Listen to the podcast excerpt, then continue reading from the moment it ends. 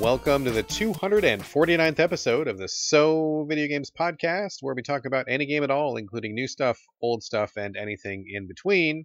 If we are playing it, we'll be talking about it. Today we are recording on September 8th, 2021.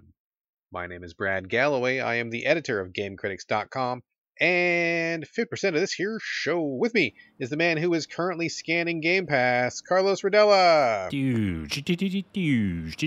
Those are my eyes scanning Game Pass. Like high tech scanning back and forth. Yeah, and it's going that fast 80s because I played so much of them. That's true. How, uh, just out of curiosity, I haven't taken a look at Game Pass like today. I mean, I think I looked at it a couple days ago. And I mean, what is up there? Like 150 games or something like that. Like It out of those, say a number at the top. It, it's more than 100 for sure. Like when you Yeah. take into account all of the different the EA stuff and the Ubisoft stuff or whatever, it's probably closer to 200 honestly. But uh, so like just if you had to take a guess uh, today, snapshot into Game Pass, how many of those 200 games do you think you've at least played for like five minutes? Not necessarily beaten, but that you've you've tried.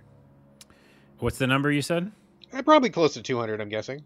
I'd say like 175, bruh. Really, that high? It's Seriously? really that high because okay, watch. We're gonna do it uh, like real time right now because I have it up. Okay, okay. Real time. and I turn my mouth to the microphone. Hopefully, you can still hear me. So I'm going to just one row. Okay, one row Game Pass. Okay, Red Dead Online played it. sure. Re- Remnant from the Ashes played it. We talked about in the show. we did. Resident Evil Biohazard played it and talked about in the show. River City Girls played it. Rocket Arena didn't play it. Oh, and Rush a Disney Pixar. Okay, I didn't play that one either. I was gonna let's do the next one. okay, one more in real time. One more in real time. Rise, Son of Rome, of course I played it. Scourgebringer, Scourgebringer, I played it, I didn't like it. Scream Ride, I did not play. It's a weird old school game. It's like one of the first games, right? For Yeah, it was pretty early. Sea of Solitude, interesting. I think I played the demo. Yeah, I did. Sea of Thieves, of course. Behold, Beyond Extinction. I did. I think we played it, right? Beyond Extinction. God, I don't even remember. I Is the one with a dinosaur. It says it's a game preview. Yeah, with dinosaurs. Yeah, we played it. Yeah, so there you go. That's so. two rows, and I the only two that I really did play are like those corny ones, Disney, Pixar, whatever. Wow, Disney people are offended right now. Yikes. Sorry, Disney. Oh, If you keep going down though, it's like Hello Neighbor played it, Shadow Warrior played it. I Signs mean, I of guess the the Surgeoner, whatever we talked about in the show. like ours. Yeah, we talk about a lot of stuff on the show, so we cover a lot of ground. Dude, I'm just finishing the Sims, Skate, and Skate. I played all of them. That's like, yeah, that's like 80, 90%. I think you should probably ask for your Game Pass money back, man. I don't know Okay, that you're going to get anything out of this service. Shit. It was fun to do it real time, but it's just so you know, I, I'm proving it. Like, it's seriously, it's like, it's difficult for me. yeah, that's true. We do play a lot of games. All right, well, we we'll we're going to keep scanning. We'll find you something to play, Carlos. But in the meantime, we have played other things and we have stuff to talk about. Yep. Uh, let's get right to it. I think that you and I are both kind of shooting for a shorter show tonight. I've got a little bit of a headache, folks. Just full disclosure. I'm Just going to peel that curtain way back. All Brad's got a right. We're supposed to like talk quiet like this, like a I know. NPR we were gonna, podcast. We are going to do like the the ASMR. Yeah, welcome, very. I- welcome back to the yeah. So Video Game Podcast. I'm your one of your hosts, Carl Sordella. With me is uh, tried and true veteran of the industry, Brad Gallaway. How you doing, how's Brad? it? I'm doing real good, Carlos. How are you doing? Uh, pretty good. Uh, I heard you have a headache, so we're going to talk pretty quiet. Is this okay? this is great. You know who's got a great ASMR voice is John from the Gaming in the Wild podcast. You love that podcast, right? I do, but I'm also kind of slighted because I just gave you my best ASMR uh, NPR voice, and you're like, you know who has a good voice for this? Not no, what I, mean, I that- just yours heard. was good, but dude, his is kind of supreme. I got to just give him a quick shout out real wow. quick. All right. because because uh, I was listening, catching up to some episodes uh, on his show because I had some time in the car the other day. So I'm like, oh, I'm gonna be driving on the road for a while. I'm gonna catch up on podcasts. And the thing that I love, I, I tweeted him about this. He knows this is not a surprise. The thing that I love the most about the um, the Gaming in the Wild podcast, and folks, if you haven't listened to it, please give it a listen. I love that show. Uh, he's got this lovely, chill NPR ASMR voice, and I don't say that as an insult. I think it's amazing. Like I love listening to his voice. It's so smooth, like just buttered honey just flowing into your ear Jeez canal. You know, Louise. and like he's, the, but that's not the best part. The best part is when he says shit where he like disapproves of a game, and he says something that you don't expect to match up with that voice, right? Because like oh. usually when you hear people talk in that voice, it's always like they're saying something nice or they're just delivering news, factual. Like they don't very often like crack down on something, you know. And like he was talking about 12 minutes, which you played a while ago. I think we talked about it either last episode or the episode before. Yep. And he's sitting there and he's talking in his ASMR voice and he's just kind of like lulling me into like a Zen state, right? And then he's like, I really dislike this game, and I wanted to drop kick it into the fjords. And I'm like, what? Oh. yeah, I can see how that doesn't match up with like the kind of yeah gentle touch. It's like it's amazing when he says shit like that. When I'm like, oh, that's right, he's like a real person, and I like his opinions because he does he does disapprove of things once in a while, which is great. But to hear it contrast with that that silky voice is so is so amazing. That's my favorite thing. So That- uh, yeah. give, it- give a list. Give a list. Give a listen. And also, I, I talked to him on Twitter. I'm like, let's have him on the show. We've had guests here before, so let's do yeah, it. Yeah, we have. Yeah, we can do that. I would love to have him on the show. He's a great. He is a great, uh, great person, great guy. He would be a lot of fun. So we will. Yeah, We'll we'll do that. We'll do that. And we were talking about Death Trash because, of course, it's an awesome game, and we talked about it. Uh, it's early access, early preview, demo, whatever it is now. Not demo, early access. Yeah. And he was saying he was uh, having a hard time not playing more of it. And uh, Right. yeah, I can I can t- attest. I played the crap out of all of it. We will definitely have him on at some point. Consider this an invitation, John. We'll get you on the show at some point. Uh, yes, for sure. Okay. Anyway, sidetrack over. Uh, let's get to housekeeping. I only got one thing, Carlos. Do you have anything tonight for housekeeping? I have a few things, but we'll keep it short. I'll pick a couple. All right, let's just do a couple things. I'm going to skip the intro just in the interest of time. Yeah, we live in the house. It's split down the middle. Okay, everybody knows. Carlos, what do you got on your side of the house tonight? Uh, well, first off, state of play is tomorrow at the time of this recording. oh, is that tomorrow? Yeah. Oh, it is. It is. Okay. So it already happened, and it was cool. They showed like games that we already know about. Are you speaking to us from the future? Yeah, yeah, yeah. Getting all timey wimey. Yeah, you guys are listening to this now, and gals. Um, so it's uh, Friday, but so the show already happened, and it was almost not eventful. I'm gonna say. Oh, he's going on record. I love PlayStation. I just don't. I, I've not really enjoyed many state of plays, so I'm not. I don't really get excited for them. The last couple have been pretty. I mean, not Lackluster. not super. Yeah, not super exciting. The last couple in a row. So No. So that's happening. Uh, the other thing is, I have some games on my radar. Remember the old uh, Ion Games Field thing? yeah, that was from like 70, 72 years ago, I believe. Yeah. I'm gonna run these down real quick. I'm not gonna Yeah. go into any detail, but just for our listeners, uh, obviously we didn't mention Gamescom talking about DokeV, which is like the new open world Pokemon game that looks incredible. I don't. I don't even know what you're talking about. Oh dude. my goodness, dude! Google it after this. All right. D O K E V. It's uh, Korean, I believe. Um, All right. and it's basically like incredible graphics, third person, like a Pokemon type game, open world. It looks incredible. Okay. Uh, Road 96, we never talked about. I think it came out and we had mentioned it on the show, I think, before. Road 96. You know, so that's a game I could play. Just a sidetrack on that. Now, I may be completely wrong on this, but that was one of the ones that I think that you and I were both pretty excited about. Yeah. Um, but isn't uh, I feel like maybe maybe I'm wrong, maybe I'm not. But isn't the person who is the head of that studio or one of the instrumental people in the game? Didn't they turn out to be a douchebag? I feel like there was Oh, some kind of thing on Twitter recently where they were like, "Whoops, the guy ends up to being a douchebag. We can't support this game anymore." Is that is that this game? I feel like it is. I don't know, but can we put our hands over our ears and go la la la la la la and just Oh, play it? Man, I'll I'll Google this after the show. We'll find right. out. That- there- we're putting like a red flag on this one, maybe. Yellow All right. flag. Okay. Yellow flag on that. And then uh, yellow card. By the way I don't know if that's a thing or not. it is in football, and Ted Lasso is amazing. I gotta say, I, I was not giving it a shot. I'm finally in. If you've not watched it, I recommend it to everybody. It's, It's on my incredible. list. It's on my list. Oh Haven't my seen goodness! it. I'll tell you re- real quick. The only reason I, the main reason I think a lot of people like it and why I like it is that I I think it was said much more eloquently than I will say in an article. But it's like if you took a very very positive person and put him in this world, right? This world of like jaded, you know, The dystopia we're living in. Yes, that what would happen? Really, that's what it is. And I, I see myself as like a like a Ted Lasso in a way because I do bring positivity to like almost every single situation ever. And I'm like my goal is to make people happy and laugh.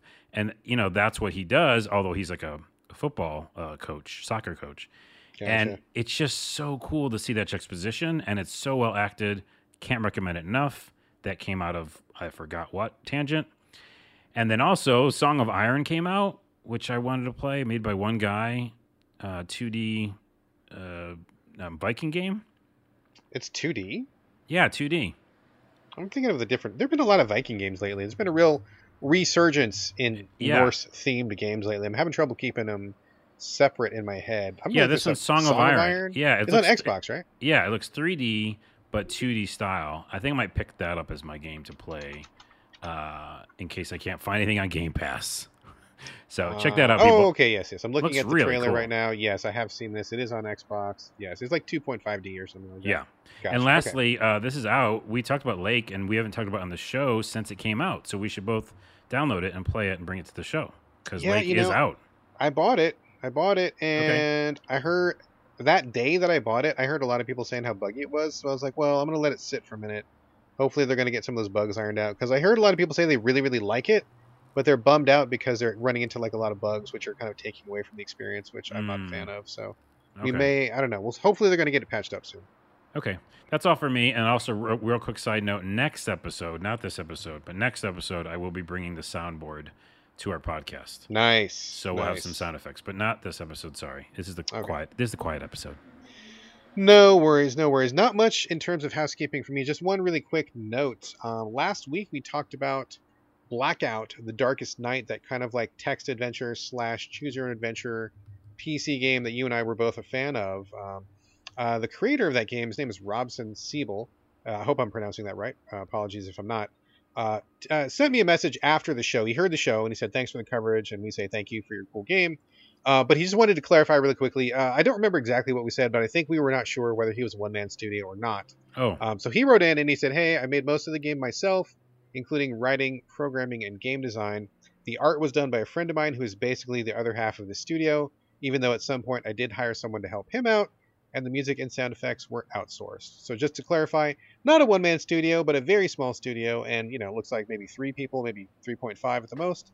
So thank you very much, Robson, for that clarification. And folks, give Blackout the Darkest Night a look see. I am not done with it yet, but I am slowly chipping my way through, and I will have a report as soon as I roll credits on that. Yeah, we'll both uh, come back to that and talk about in the show. And I like it a lot. Choose your own adventure extraordinaire. Yeah, it's pretty Um, cool.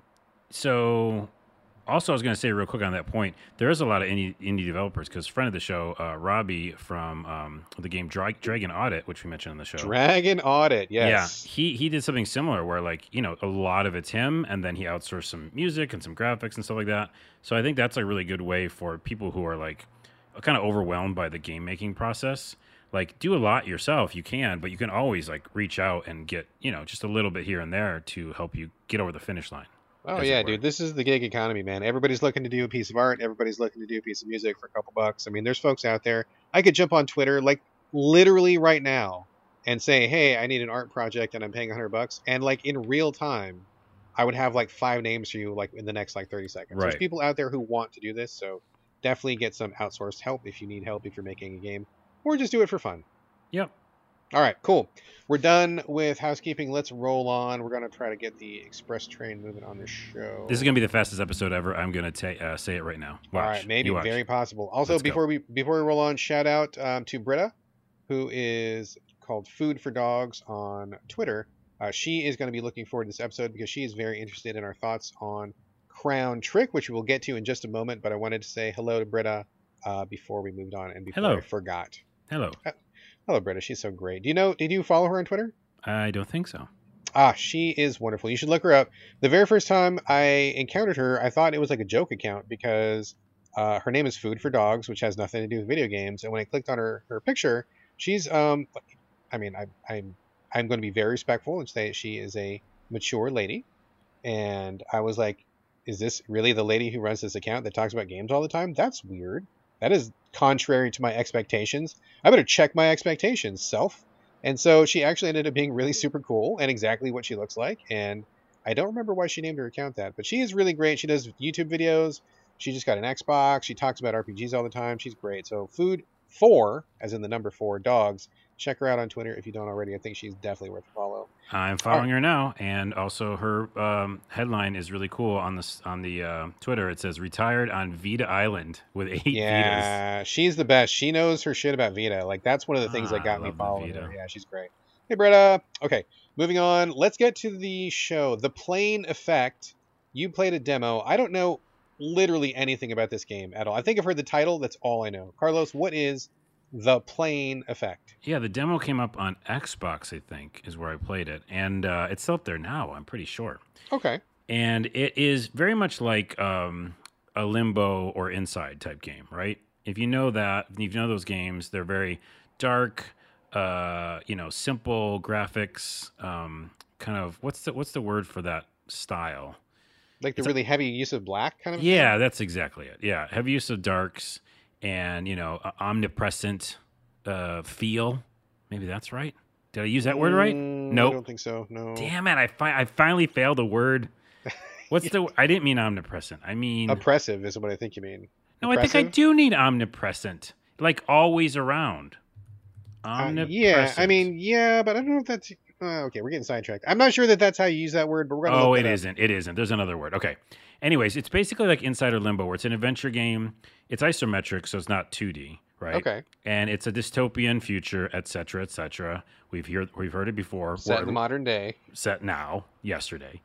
Um, and you basically follow a lonely office worker who is in an. It starts in an office, and it's you know it looks beautiful. Like this whole game looks beautiful, but at, at its heart, it's an adventure puzzle game.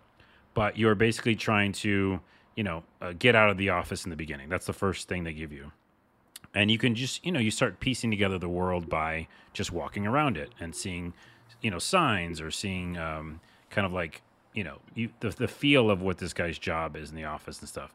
So the very first puzzle is like you find a paper airplane. And i think that's going to obviously come back into play a lot because it's called the plane effect. And you throw the paper airplane somewhere and it knocks down a id card so you can get out of the building. But then you get to the subway station and then there's a puzzle there. So it seems like every little scene is a little teeny bit of story and the fact of world building, you know, and learning about this guy's life and the, what this world is and what this kind of, you know, company is, etc. But it's also at the heart, it's just like how do you get to the next stage? Uh, and similar similar to like Inside and Limbo and those games where you can die a lot, but then you just come back to life and try again. It's that same style. Like I was in the subway and you know just kind of like confused on what to do, and I saw like these gloves in the middle of the you know the subway um, tracks, and there's like light on it. So I'm like, okay, well I got to go get those. But what they don't tell you is that if you you know because you control your guy moving around, you can like touch the third rail or whatever and like electrocute yourself. So I immediately die like a bunch of times because I had to maneuver just the right way, you know, to get the gloves. right. Uh, but then once you get the gloves, you can turn the, you know, you can touch the box that's electrocuted to set the switch, and then finally get a card and leave and go on the train. So it's that kind of game. Um, I haven't played too much of it, but I just do love the look of it. So I kind of brought brought it to the show to make it aware to people, or make people aware of it. Um, and yeah, it really does change quite drastically from like if you look at the trailer and some of the pictures and gifs, like you're in a car, you're underwater. It really is that kind of um, what other game has done this? I guess Limbo and Inside. There's there's another game that I'm thinking of, which was kind of the same thing, where you were like in a real dystopian kind of office environment. I didn't play it, um, but it, I think we reviewed it at Game Critics. I remember seeing it, like a guy with a beard or something, and it was kind of making the rounds as kind of like a maybe an indie darling, maybe not.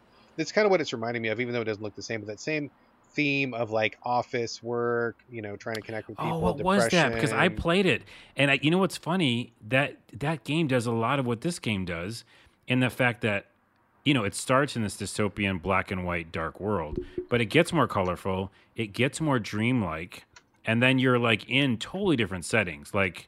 Like I said, you're underwater, right? Like it doesn't make any sense. And that game you're talking about, which maybe you'll find as you're tapping away, I'm trying. I don't think I'm gonna find it. I'm not. but uh, that game had that thing, remember, where like you'd go into another like Wonderland or something, and it would come out into a different world. So whatever Oh, that man. Um, game is, it's Yes, so similar. whatever that game is. I wish I could remember what it is. 'cause I can totally see the guy's face in my head because his face was all over the PR materials, but I never played it, and so it's not really cemented in my brain. Anyway, oppressive office environments. It's a thing that game developers talk about because they probably all feel it, and I think that's a very common thing we can all relate to. But yeah, the the graphics for the plane effect look very artistic, very dark, very angular, very geometrical. looks pretty neat. This is definitely something that I would want to give a shot to. So, uh, you say the demo is still up on Xbox, correct? Yeah, I believe it is, and there's no reason not to play the demo. And and again, I gotta stress that it really does just jump away from the office setting. I just don't want to give away too much because similar to that other game we can't think of the name of, it's cool when you don't know what's going to happen. So Right. that's how it starts, but then it totally changes, and then you get to experience really interesting environments with this little businessman. So Excellent. I like it. All right, that is the Plane Effect uh, coming soon. Demo up on Xbox right now, possibly other places. There we go. Uh, okay, quick. Sh- man, I feel like I have talked about this a million times, but I'm not sure that I have. Did I ever talk about space marshals here on the show? You know, we've done 870,000 shows. We have, and I I, don't know if I know. oh man, I, I don't want to re- repeat the same thing. I was looking really quickly and I didn't see that I did, but I feel like I've talked a lot about it. Okay, maybe I've covered it, maybe I haven't. I'll just really quickly, just quick shout out for Space Marshals on the Switch. It is an isometric game where you use cover and stealth, and it's also kind of like a, a twin stick shooter a little bit. You play uh, in a space-bound future where you are like a marshal who's on the hunt for some space criminals. Um, story's not super great, but that's not really the reason to play it. It's it's uh it's kind of one of those games where there's literally nothing special about it, but everything that it does, it does really well. And just because it does that, it's kind of worth playing because it's like it's like a hamburger, right? Like a hamburger is like nothing special. It's like a you know patty. uh, Well, it depends lettuce. on what kind of meat you have, but go on. Well, sure, sure. But like the concept of a burger is like, you know, you can get a burger a thousand places, a thousand places serve different burgers, whatever. But like when you get a burger that's like the bun is like freshly baked and the patty is super juicy just the way you like it and there's just enough sauce and the onion is fresh. You know, like it's nothing special, but like when it's done perfectly, you're like, damn, this is so fucking good. I love Mm. this. You know, this Yep. is like what Space Marshals is. It's like a top-down isometric shooter. You use stealth. Um, I mean, like you equip a couple different guns, you equip a couple different pieces of armor. Like literally nothing special about it, and yet every single piece of it is tuned perfectly. Like it's super easy and playable. Um, the controls work really well. The guns handle really well. There's just enough progression to make you feel like you're making progress every single time. There's just enough collectibles where you feel like it's fun and it's not a drag. And the graphics are like pretty good for the Switch. They're not mind blowing, but it's like, yeah, this is good looking. Like it's like nothing special about this game, and yet it's so polished and people have put so much work into it that it feels like a very fun game to play. And I'm just chipping away at it like a couple levels a night, doing this top down stealth, hide behind things and shoot people when they're turned around and arrest the bad guys in space kind of thing. Like nothing special, nothing special, and yet it is special.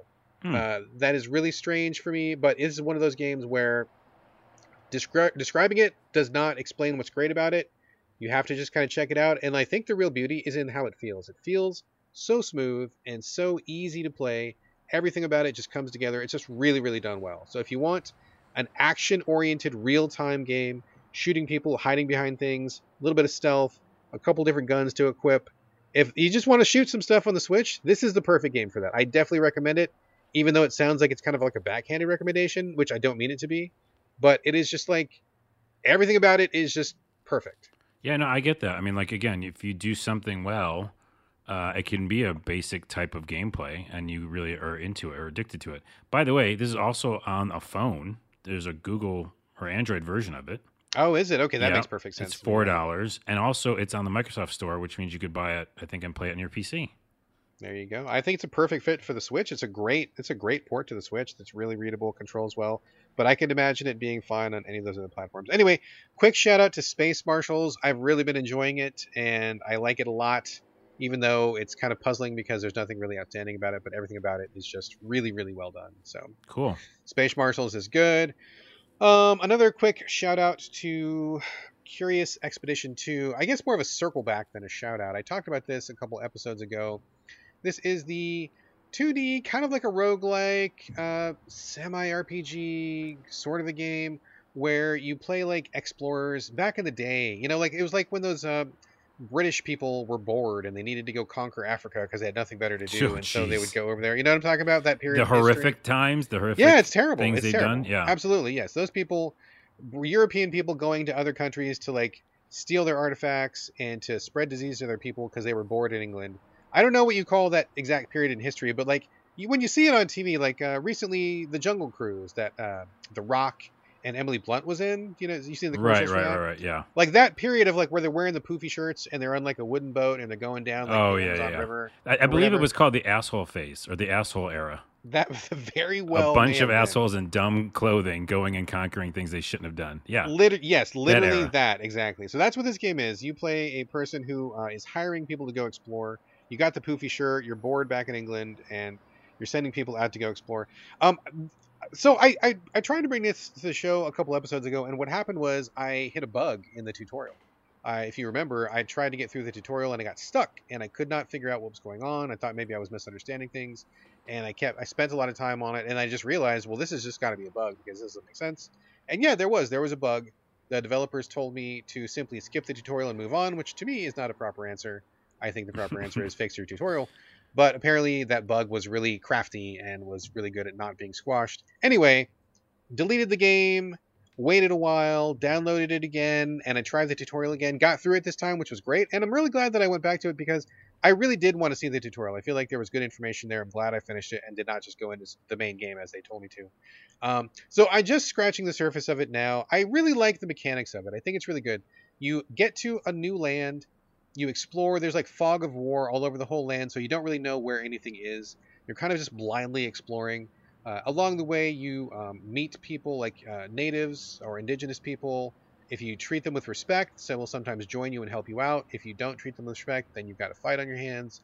There's monsters. There's like giant spiders and all sorts of weird, uh, you know, things you'll run into. There's like alien technology that you can find. It's a Whoa. good blend of things, and it's kind of like this weird exploring back when anything anything would happen, right? Like I guess back in those days they never knew what the limits of reality were. So maybe Right, it could there be was giant ants around the Exactly, corner. exactly. Yeah, yeah. giant ants. There could be a, a pyramid literally made of gold. There could be, you know, who knows what, right? Like you're going to find the edge of the earth where you just just empty space after that. Who knows? By the way, it turns out there was no pyramid of gold, and they just slaughtered a bunch of people. So, fun fact. Fun fact. Fun fact. I, by the way, I, I'm not on board with this game just based on the premise. But go ahead, keep, Well, keep see, going. I, I called that out in my review. I reviewed the very first Curious Expedition, and that was a major thing that I called out. And I said, hey, your game mechanics are fun because I think that putting all this stuff into a roguelike structure is cool.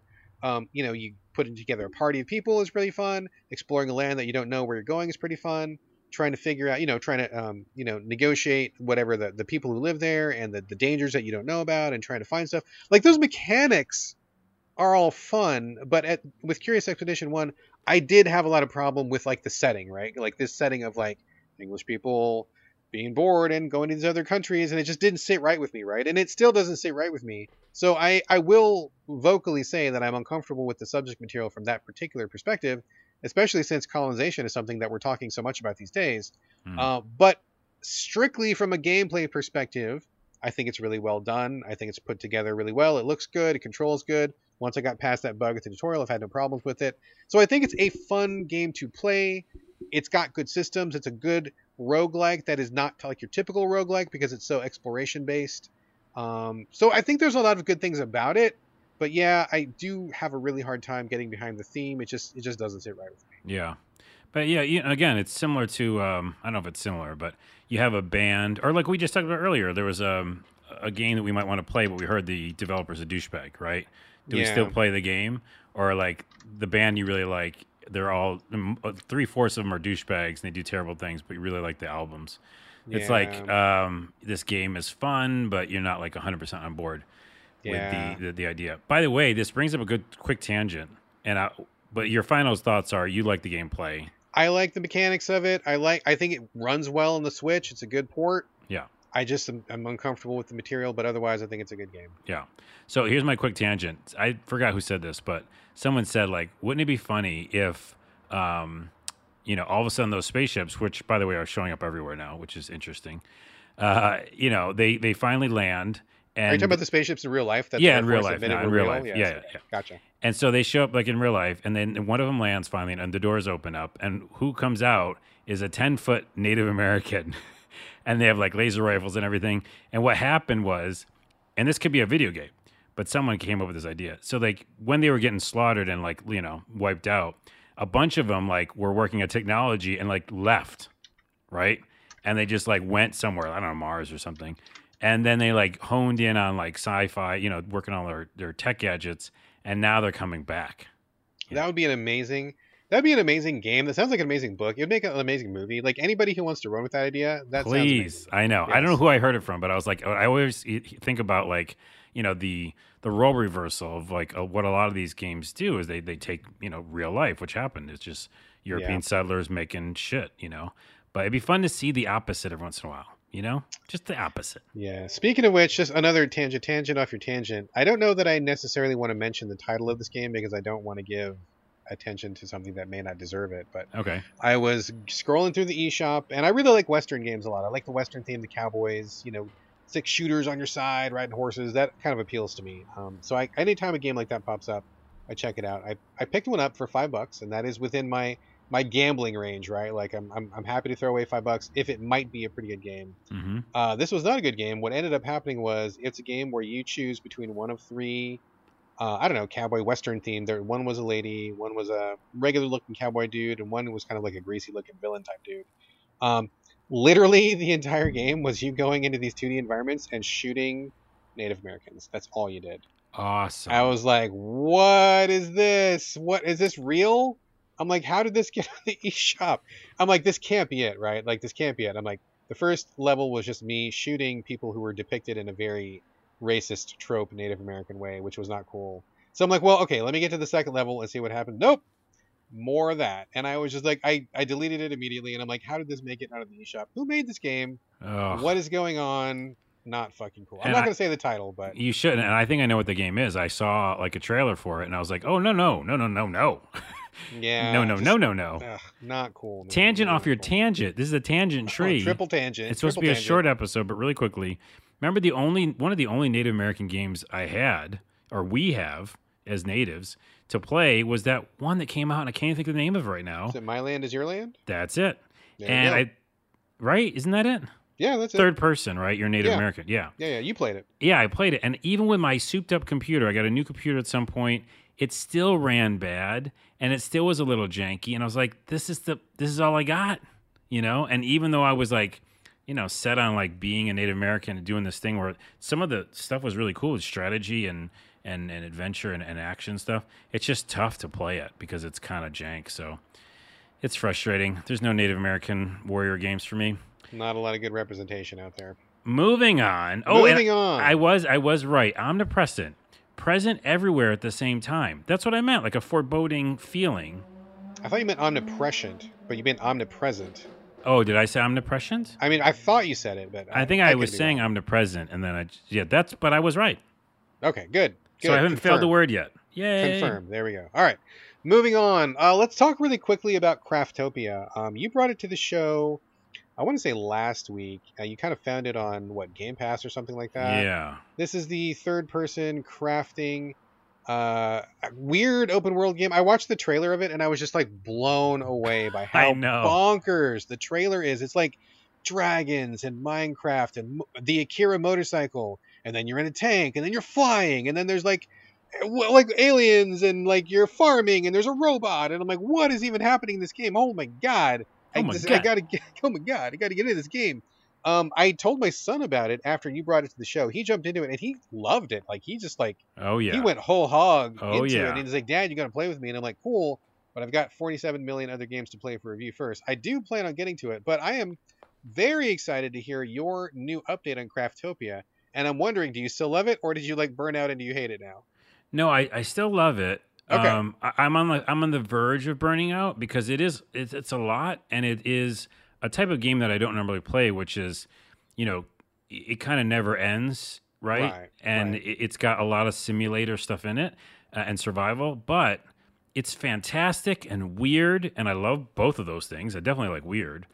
And you said let's talk about it shortly. It's kind of hard to talk about. I've been playing this like almost nonstop, but I'll try my best to make it a quick, short version.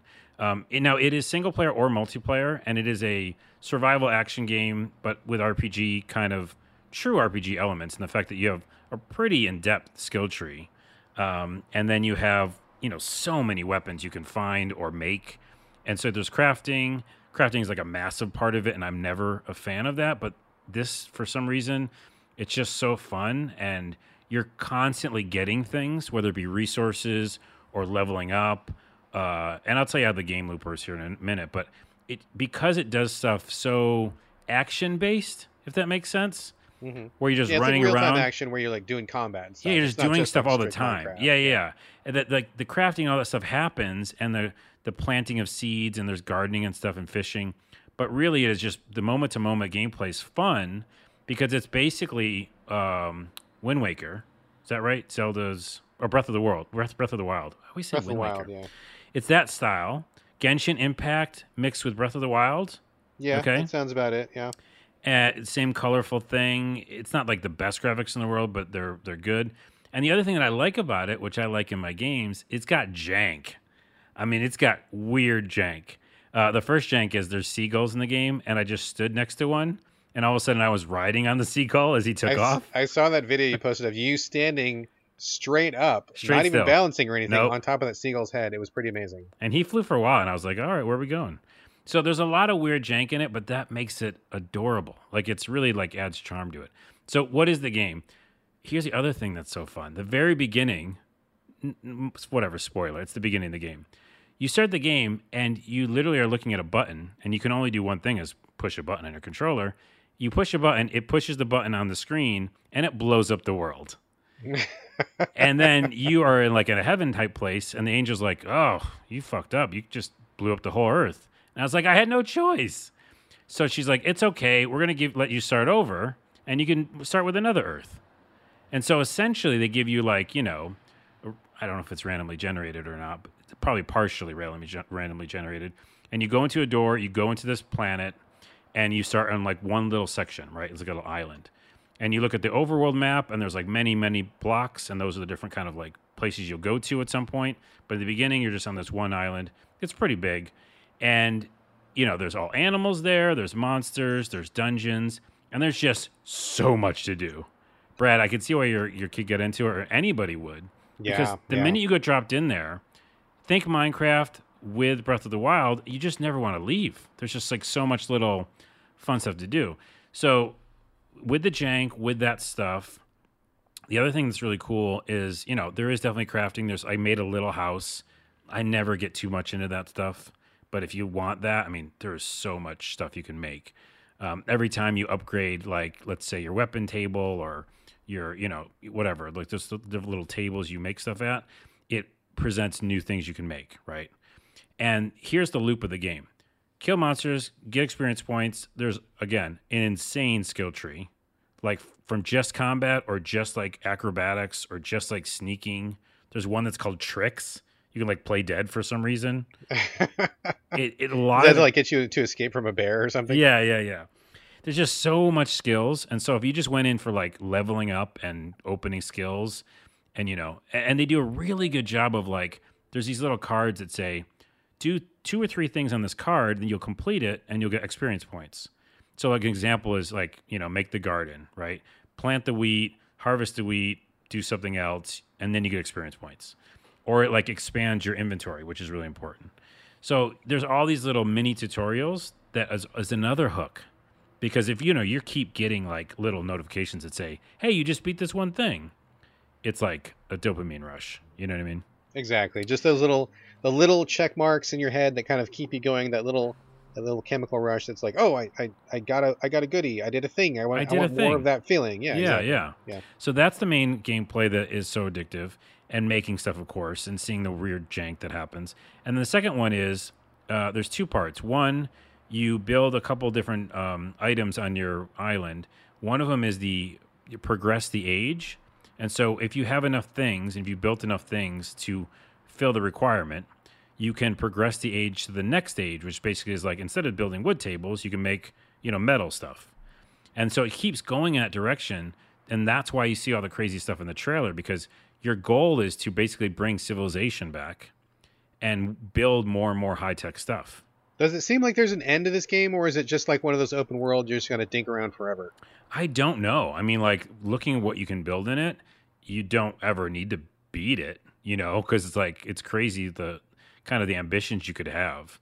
Um, one example is there's these for some reason like hamster wheels that you can put animals in, and they like charge your batteries for you. Oh yeah, those animal power generators. Yeah. Yeah. So my son had those. That was awesome. Yeah, you can make a million of them, and you just have that like a farm of them. It's really weird. But um, but the cool thing about the age thing is it looks fantasy, but now I just opened up a motorcycle, you know, and I oh I just re- recently got a hoverboard, and that is really fun. Just like to you know hoverboard around the island. That's what's Uh, got me interested is like seeing the juxtaposition of all those things because it starts out just like a real basic kind of like a, you know, like it seems like you know what it's going to go animals and chopping logs and you know crafting, but then the motorcycle and the tank and the dragons and the you know like the aircraft and it's like oh okay well there's all sorts of other I, I love seeing those that jumble of elements, right? Yeah, and the second gameplay loop, or third, I think at this point, is the you can make a, a, a some sort of statue thing, and it lets you go to the different uh, parts of the map that I was saying. So you started the island, then there's like slow, slowly uh, boxes around you open up, and then you can pick those and, and travel to them. And they're different biomes. Like the one I just went to was Fall Land, and it was like all the you know colorful fall trees, and there was pumpkins, and there was like ghosts in a cemetery, and it immediately made you want to play more, right? Because you, it's not like the same thing, rinse and repeat. Now you're in a different area, and it feels different. And then there's also more resources. Like I've never had pumpkin before, so now I might be able to craft something with it. So it is an endless loop, wild, like wildly addictive. Um, and there is also supernatural shit. Like there's a, a god in the sky and most of the um, islands. You have to go like build a, a ramp up to talk to him, and then he can like upgrade you more. It's just so much, man. The dungeons are pretty pretty simple, but they're fun. And there's a boss. Beat the boss, you get another upgrade. I didn't realize there was even dungeons in that game. There's My son none of the dungeons. dungeons. There's amazing. dungeon in every single map that you go to. There's a new dungeon, and then there's like a time trial thing, or like you have to climb these walls. It just kind of doesn't end. It's weird. It's uh, made by Pocketpair, by the way. I believe they're Korean or Asian company of some sort, and they just built uh, this world. You, it's hard to leave. So, short answer is, I love it. Uh, it's weird as fuck. I love it, but I can see myself maybe burning out because I don't know. I, I haven't yet, but I could see it potentially happening. Probably got to pace yourself on something like that. Yeah, it's it's. I've never played something like it. Really, it's a really cool mix of things that uh, I wasn't expecting to be Excellent. sinking so much time into. I'm definitely looking forward to getting into it. I don't have time for it right now, but like I'm watching my son play it, watching over his shoulder, and I'm like, oh, that looks really fun. I mean, janky but rough, but also like really fun. It's got that wild spirit that kind of reminds me a little bit of like um, the PS2 days when like like anything goes. Like you would never know what you were going to get, and like people were really experimental Yeah, and and trying just weird stuff, and you know, not putting so much money into like the polish and the presentation, but really trying to get concepts out there and just trying new mechanics. And that's what this reminds me of. It it really looks experimental and goofy and fun. And yeah, it's kind of janky and rough, but I mean, who cares as long as it brings like the energy and the and the freshness. So I'm gonna check it out like as soon as I get yeah. as soon as I get a chance, I will. Speaking of the jank, it- just real quick, is like, yeah, like I built a house, but like the birds don't give a shit. There's a house, so like there's always a bird in my house because his, you know, his little route for he's supposed to fly is like in my house or it's in that path, right? And then every once in a while I come home and there's like just bird shit, and I'm like, oh, it's because he has to shit every once in a while, I guess, and I guess I'm gonna get it on my house now. Um, and another funny time was like I just was building my first house and I wasn't really strong and I aggroed a bear and the bear was very far away. I mean, very far away. And I ran all the way back to my house and he followed me and he went like in f- like fast forward motion. Like he just went super fast all of a sudden. It looked like a bug. And he just like was ju- like in my window and he was in my house. And I was like kind of okay with that. You know, it was like, oh, and now I've got to deal with this all of a sudden. There's a super fast bear in my house, and I'm kind of okay with that. Yeah, that's So- that's my real review right there. There you go. All right, that sounds great. Definitely got to get into that ASAP. Uh, I would love to check this out in greater detail. All right, let's get back to the game that we mentioned at the top of the show, Crown Trick, which is the reason that Britta is tuning in uh, this week. So hello again, Britta. Uh, this is a 2D roguelike, uh, crafted in the very traditional sense in that nothing moves until you move. Uh, the, every dungeon is divided up into squares. Uh, there's all sorts of little things, but in general, it's a pretty pretty traditional roguelike in that sense. We talked about it actually on episode 205. I knew I brought it to the show when Wow. it debuted on Switch. So uh, ran back to the archives, uh, got the big metal key, opened up the door, climbed inside that vault, and I found exactly. exactly. I failed. That's why we need the soundboard. Oh my goodness. I mean, I, I know you're going for a squeaky door. I got it. Wait, I can't do that. that Try again, try the again. octave. All right. Why can't I go that high? You need like a sip of water or something, man. All right. I can't do it. Wait, you do it. Do a creaking door. Do it. Oh man, I, I I got too much testosterone, man. I can't do it. Well, then maybe I can't either. You do it. Do it. I can't. Just try. Creek. creak. Oh, what a pathetic try. All right. Anyway, anyway, Okay. I- I'm in the vault, and You're I in the vault. episode two zero five. I got the tapes out, put them on the reel-to-reel tape recorder, and I was listening back to what I said, and I liked it. I liked it a lot back then. I said it was uh, traditional, but had a few cool spins. looked really good, played really good. I had nothing but good stuff to say about it. So I'm glad that that uh, I, I, I did right by myself back in the day. I always meant to come back to it. In fact, it's been on my Switch this entire time. I never deleted it, uh, which I only I mean I delete so much shit off my Switch. It's kind of a joke, but I do keep the ones I want to come back to. So that was already on my Switch. I never got rid of it. So that means it was already baseline pretty good. And I was surprised to hear that you were getting into this. You could have knocked me over the feather when you came and said, "Hey, man, I'm playing Crown Trick and I think it's good." And I'm like, "What?" Because that to me is Ah. pretty, pretty roguey roguelike. That's, I mean, if you were to ask me what a roguelike was, Crown Trick checks most of those boxes.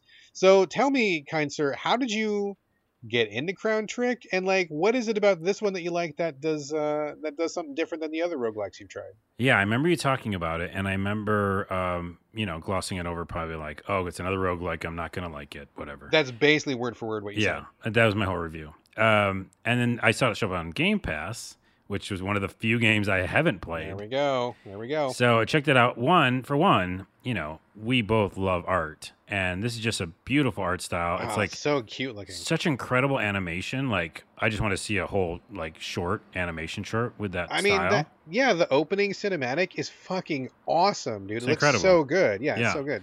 And then, you know, so the characters are really cool. The characters you meet in the world are also cool. And um and gameplay wise, I'll tell you why I, I really like it. And I, I con- contrary to what you just said, there's a bunch of roguelikes that are just action based that are not, you know, turn by turn. So I, I would say, isn't that the minority of a roguelike? No, those are those are the newer the newer ones. If you go back to the beginning of the of the genre, like when the genre started, it was always turn by turn. Nothing moved until you moved. Like that's right, basically like how the it actual went. like ASCII games, right? I mean, yeah, and even past that too. Like some of the like the most basic ones, like a Shiren or something like that, Pokemon Mystery Dungeon, that kind of thing. Like those were all following that template. It's only been recently that people have Hmm. gotten into the real time action. You know, something like Hades or something like that. Or Those Children of Morta. recent. Children of Morta, yeah, yeah, Yeah. definitely. So those are more recent. But so when I think of a traditional roguelike, I think of turn by turn. That's what comes up for me. Ah, And that's what this one feels, okay. you know? Well, I I would say that yeah. In my defense, most of the ones we talk about in the show are action based. More recent ones Yeah. for sure. Yeah. So, anyways, that being said, I, I like it because the action of roguelikes, if I fucking fail or I'm just bad at the mechanics or whatever, you know, it's it's lights out and I have to do it all over again. But this one, because it is that slower paced, I can think about shit. And that's like the number one reason I'm still playing it because I don't feel as dumb in these games because I'm like, okay, I get what my power move is, I get what my items I have, and I've like, you know, like any other roguelike, you've prepared yourself for the the new dungeon or whatever. And I just feel so much more in control, even with bosses. Now I haven't played a ton, but I would say there's two things I like about it. One, off the bat, they start you and it it's not like terribly hard, right? I feel like you can I might you they they literally hold your hand, they get you to a boss and they you're going to beat that boss, right? Yeah. It's- yeah. and I played other roguelites where you're dying right away. You know, you don't even get that kind of hand holding. So I just felt good about the process and like how to play it because they did such, in my opinion, a great tutorial all the way up to a boss and then afterwards. And so I just felt like empowered, right? Oh, Which- you know that tutorial is great. As I, I, It I- really I went through it last night. I wanted to refresh my memory for the show today. And as I was going through the tutorial, I'm like, you know what? I feel like maybe they've tweaked the tutorial. I don't think it was this good before, but it's an excellent tutorial right now. Like they Ah. explain every aspect of it, step by step, and like I had a question and my question was answered like by the very next thing that came up in the tutorial. And I'm like, oh, amazing! Like this is great. I had no questions by the end of it, and I got back into it. Like a, good tutorial. I think, despite what some people want to say, I think a good tutorial is just key to any game. I love a really good tutorial. I 100% agree. I mean, again, like, and also it's like the level of enemies that you put in front of you. You know, it's like there was a challenge near the end, and the boss was still a challenge, but I felt like they wanted me to win that, right? Right, right. So you could be like, oh, I feel good about what I just learned and whatever. And even the, so I fought, I think, two more bosses, two or three more bosses, and I beat all of them. And I'm like, I'm, I'm never this good at roguelikes because I think it's that combination of pacing, the weapon delivery, whatever they're doing with like, what, you know, what you can upgrade and, and what you're getting in those random drops, uh, matched with the fact that it's that turn based. Because, you know, I was, I finally lost last night for the first time against a boss, but I got him down really low. And I was like, that's on me. You know, I, I'm fine with that loss because I had plenty of moves. Again, no timing. I don't, I didn't have to rush around. Exactly. And I was literally going like, "Oh, I don't have any more items left." I guess I mismanaged one thing. Like I should have brought the health potion instead of the fucking fireball scroll, right? And I was like, I could have done this better, but that's an awesome place to be. So Now, I, okay, so let's pause this for Yeah, because yeah. what you literally just said, that whole thing you said, that exactly is why I love roguelikes. That thing of turn by turn, you're constantly strategizing. It's all about like what items do I have? How can I best use the items that I've found? Which item should I take? Which one's going to benefit me more? What's going to work better with my playstyle? And being able to just pause and strategize, like nothing's rushing at you. right. As long as you don't move, nobody else is moving, so you can just really take in the board and think about what your options are. Where can I move? What's safe? What's not safe? What do I have? If I hit this guy, it's going to hit me back. How much life, you know, can I can I afford to lose before getting out of this room? Like that whole minute to minute, like constant reevaluation, constant strategizing is what I love most about roguelikes. And that's kind of some of the things that we've gotten away from with more recent roguelikes where they've kind of become real time and action based. There are still things that I like about the new ones, and I, I like them both. I I'm not saying I like one over the other, but if I had to pick just one, I think I would pick the turn-based roguelike because I really do love that like constant tactics, constant evaluation, Yes. constant reevaluation. I love that part. I, I mean, I, that's that's what makes the, the genre so great. And it's interesting to that point. Boyfriend Dungeon's the opposite of that, right? Like it's like opposite, here's a yeah. million things that are going to kill you, and you're not going to survive this. And it's action based, and also I don't like the mechanics. Like, I feel like I'm fighting the controls, but that's that's what I'm saying. Like if Boyfriend Dungeon was turn by turn, I might have played it a little longer. I mean, I didn't want to go on dates with all those guys, but still, Exactly. And, And that's kind of why I- feel like it's not even really a dungeon crawler. It just has like randomized elements, like or a- Right. a, roguelike, you know, like I feel like there's certain criteria you have to meet to really be a roguelike. And a lot of people it's like souls like these days. Like it's just becoming a thing that people are just saying without really understanding what defines that title. So I think we're gonna we're seeing a lot of people get loosey goosey with roguelike. And I think uh, that's why I'm going to like Curse Golf. I'm guessing because I feel like it is that you've got to take a shot of golf. We talked about last show. Uh, Google Curse Golf. I'm excited for it. Um, you, you take a shot, right? And I, I'm feeling that's going to be turn by turn, right? You, I don't think you're going to be rushed Oh to yeah, do a mean, golf you know, shot. Sure, you make And a shot, you so- wait your turn. and so course, I yeah. love that because that's strategizing a golf shot move in a roguelike type game. Um, we've, I think we've, uh, you know, finally, and I could have probably back in episode two of five, we've come upon what uh, type of roguelikes I like because this is it. Like I, there's no reason for me to stop playing. Like I might get super sad if I lose to a boss like a bunch of times, but so far, the only boss I lost to, I kind of understood why I did. And again, to, to to reiterate about the gameplay loop, you meet people in the world and you bring them back to your main hub, and then that skill tree opens up permanent fucking upgrades, Yep. Yep. which is a huge upgrades. another part of it, right? And I feel like, yeah. oh, all my hard work was for something, and uh, I really fu- I really like it a lot. Yeah, yeah. I love I love the balance of the the randomness of each run because you don't know what weapons you're going to get, you don't know what items you're going to get, you don't know even um, what abilities you're going to get. We didn't really mention this, but like when you beat a mini boss, they become a helper and you can. Oh yeah, them. the familiars. yeah. So you can so if you beat a boss, like there's like a big chicken, there's like a dragon, there's like a water dude or whatever. When you beat these big monsters, or you know they're not boss bosses, but they're mini bosses, and you can you gain their powers, and so you can equip. I mean, I can equip I think up to two of them right now. I don't know if that. Yeah, yeah, I later, can do two too. yeah, so that's a really great thing. So you don't know which bosses you're going to get, but you do know that when you come back to the hub of the game, there are certain things that are just going to keep improving. So I just, like I said, I restarted my game last night, erased my old data because I didn't remember what I was doing, started fresh, and like you said, the first lady uh, you unlock is like the potion maker or something, and she unlocks uh, permanent upgrades to your life up. So like you have a little Estus flask, like a little life up flask, and like the first one is like, uh, it, you know use it one more time. So instead of one use to your life up, you get two life ups. And then the next upgrade is like, oh, it'll do like 25% more healing. So even if you lose a run, if you have enough resources to buy that thing, the next time you go on a run, you're going to get that much further because you can drink two health potions instead of one. Yeah. And you're going to get a bigger boost the next time. And like you can unlock lots of those things in the dungeon. And just that little bit of progression, that permanence, really does empower you to feel keep going. Like if it was just a complete wipe, like the old old old school rogues, like that's that's too soul crushing. Yeah. And then some of these other ones just don't give you enough. But I need there's like a very fine balance, and I think all the good ones do it. My wife right now is actually going through Hades, which uh you know Hades, just to be perfectly honest, is not my favorite roguelike, but I don't really have any criticisms of it. I think the systems are amazing. There's like so much story, so much progression, so much things that are in there to like keep you going. It's a it's a very masterclass example of like how to set up that breadcrumb trail to, for a perfect roguelike to keep you coming back. So I think Crown Trick does a lot of that uh, that same magic as well. Yeah, and by the way, they do for sure. And another thing that I just remembered that I love about it, and literally is game changing for me, which is so funny. It's just one mechanic, but the warping. Oh, yeah, we should probably mention that. That is that is actually very key. Do you want to go into that? Real yeah, quick? it's it's like a teleportation thing that she has the ability to do. Now it definitely takes a resource, and so you can run out of using it. But what's great, again, they're helping you at every turn. Like you get to certain sections and boss sections, and they refill it for you. So whatever you used uh, will refill. So you can know that if you're taking on a boss or a familiar, you'll probably have your warp power back. And what your warp power is, these the whole thing is you know based on little squares, um, and you can move around anywhere on the map.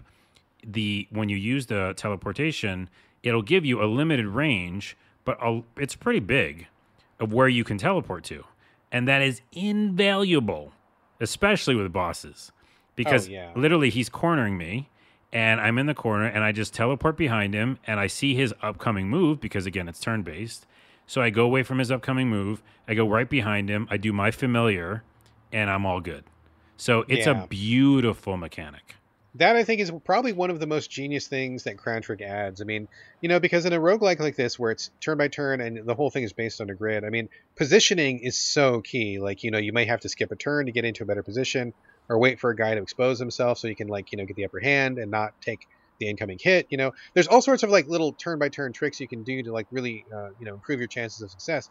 But that teleport is just like clutch because if you get in a corner and you can't get out or someone's about to drop a big fireball on you and you're going to just eat it right in the face if you have that teleport you can get out like you said like get out from that danger zone teleport behind the enemy get them in the, you know, as a backstab or something that's really great. But it's also balanced because you just can't you can't spam it right? You can only do it i think maybe four or five times and then it runs out. So you got to be cautious but you like you said if you get into a new zone they refill it for you. And if you're really good about chaining your attack combos you can refill it on the fly. Like if you're good with chaining attacks, you can refill your magic and refill your Oh, that's right. teleports. Yeah. And so, like, if you're on a roll, you're just dealing damage like crazy, like teleporting all around, like just hitting dudes. And as, if you keep it going, it just keeps refilling, so you can keep it going and just keep that wind train rolling. Oh, that's It's- yeah. Yeah, it's- it's a great, it's a great system. Crown Trick is just really well done. I love everything about it. It's really smart in all respects. Very, very good stuff. That reminds me one last thing before we uh, let, let, let it go. Um, is there the there's environment stuff too, right? So when you were saying if you keep chaining things together, you keep having your warp power. I remember a familiar or a boss I was fighting, and there was all these barrels that could explode, you know, all Yeah, around the yeah. map. And so I was like, literally, one of my skills was like drop fireballs from the sky, and so it just hit everything, right? Uh, and so everything was blowing up. I kept warping around, blowing up more barrels. And literally, what's the awesomest thing is you can skip a turn. So when you skip a turn, they still come at you. But most, lots of times, if you time it right, they'll go walk into fire Yeah. or they'll Yeah. walk into something that you just set up, basically like a trap. So I remember one time I just basically was warping around the whole screen, just doing spells. Like I didn't have to fight really. I was just like Yeah. spells, fu- warp, and because it was a combo, like you said, it just kept refilling. So I literally went around the board warping and blowing things up, and nothing felt better than that because you know I'm not good at these games.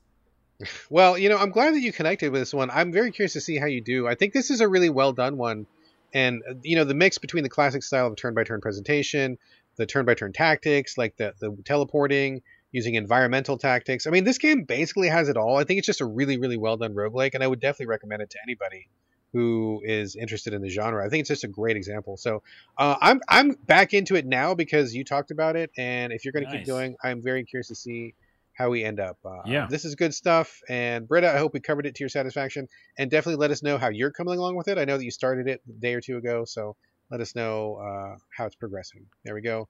That is Crown Trick. Uh, moving on, let me speak for a few minutes about the new DLC for Frostpunk. Did you ever play Frostpunk, Carlos? Oh my goodness. I just we we've done too many episodes because you've uh, you might have asked me that question I'm sure I have. four times. I think at this point though, we, we might have to like I don't know get something checked out. I don't even remember, dude. What did you oh say my time? Oh, my goodness. Well, first off, we both talked about it on the show at least once or twice. I think I, I think I brought it to you. Maybe you did. I Who think I did because you were like, Carl's that weird strategy game. I really like it. And I'm just you living in the moment here, man. Like, Okay, I'm it's living fine. for today. I'm so not- I'm Whatever not- happens today is just you know Okay, we've never talked about it before. brand new game to the show. What's this? For? No, I have played Frostpunk, and I didn't play the DLC, but I thought we talked about it on this show already. But maybe we have we didn't. talked about it. We, Okay. So there was Frostpunk. Okay, for people who don't know, it is a isometric real. Well, I mean, I don't want to say it's a real time strategy. It's it resembles a real time strategy game, although you can pause it. You can pause So it, I yeah, guess yeah. that doesn't. I, I guess that kind of negates the real time aspect of it. But uh, you know, it's set in a future where the world is turning cold. You have the last remaining bastion of humanity huddled around this giant generator, and your job is to keep the generator running and produce enough heat for the people who are living around it so they can survive this bitter cold. You also have to like find enough coal to power the generator, somehow find enough food, build people enough houses. There's like a, a hundred different problems that you're going to get running this this uh, like totally like apocalyptic little uh, bastion of people. Um, so it's it's all kinds of challenges, but there's also like you know you're just managing the whole thing, making sure the, the generator doesn't break down and people don't revolt and nobody freezes to death, and it's it's just a really great game. I had a great time with it um, when I jumped into it. Not something that I usually would play, but I think that the ability to pause was a big plus for me. Also, the entire game basically takes place on just like one screen, more or less. And I really liked having everything just in view, so I could feel like I had a pretty good control of what was going on. Uh, usually with like an RTS kind of game, you know, I'll be on the east side of the map and something's happening on the west side, and I'm missing what's going on, and I get over there and my resources are gone, and then by the time I get that sorted, something's wrong on the other side of the map, and I just it's really frustrating to me. I don't enjoy, Yeah. enjoy that. Um, so I like that. So I, I really like Frostpunk a lot. Uh, after you beat the game, which I did beat, uh, there are three bonus scenarios, and I beat all those as well. That might have been what we talked about uh, the last time we had it on the show. I show think that's right. Yep. where you have like three different areas you're going to with different challenges. Those were all very cool and neat. I enjoyed them all. Uh, but this is brand new DLC. It just came out, I want to say, last week. Uh, it's been on PC for a while, but it's new to console, which is where I played it. Uh, one is called The Last Autumn. This is DLC that takes place before the main game, before the world became cold.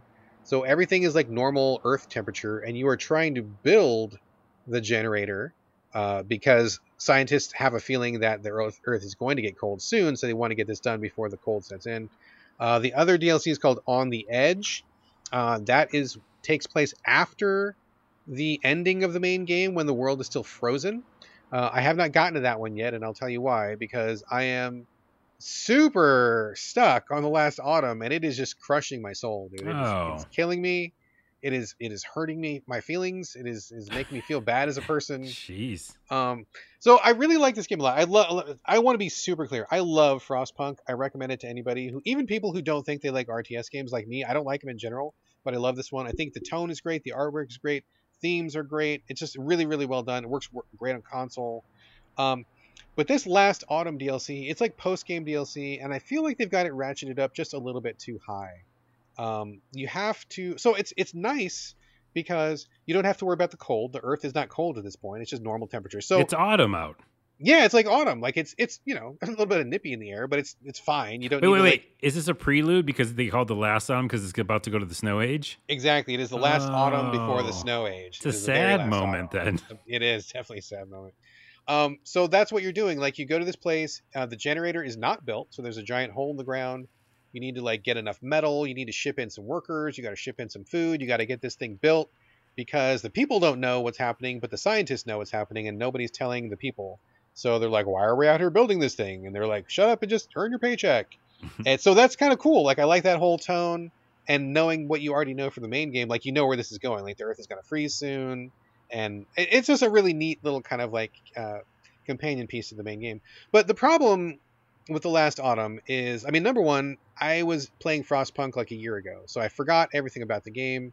And jumping back into like post game DLC is a challenge. I struggled and struggled. I feel like I got back into it now, but the learning curve was pretty steep. So I wish I had played it back in the day. But putting that aside, the, the the gimmick to the last autumn is that you don't need to worry about the cold anymore. No one's going to freeze to death, which is great. And at first you're like, well, that's amazing. This is going to be so easy because no one's going to freeze. I don't got to worry about nothing. Yuck, yuck, yuck. Totally super not true because you're on such a tight timeline before the snow comes in. You're just like racing against the clock from from the jump, right? Mm. Like there's constant deadlines, constant things you got to like race to, and there's always like 15 things going wrong at once. It's like, uh, the working conditions in the pit are terrible, and we're going on strike, and this these people are too sick, and we don't have enough doctors, and hey, we're out of coal over here, and what's going on with this? And it's like, there. I mean, that's basically what the main game of Frostpunk is, but it just feels like there's one element too many. And I think for me, the thing that really kind of broke my brain was that there's a lot of new elements in in this in DLC that were not there before. So you're building new buildings. These buildings make new resources, and you have to kind of like learn what they do and what they're for. And the only way to really learn that is by failing. And so I'm not a big fan of that, right? Like I feel like in the original Frostpunk, they were giving you more of a heads up. Like for example, they'd be like, "Hey, there's a big storm coming in nine days. We should probably have." 500 units of coal saved up Right. and 1,000 units of food. Goes- That's probably what we should do. It right? goes back to the tutorial, kind of. in a way. exactly exactly Yeah.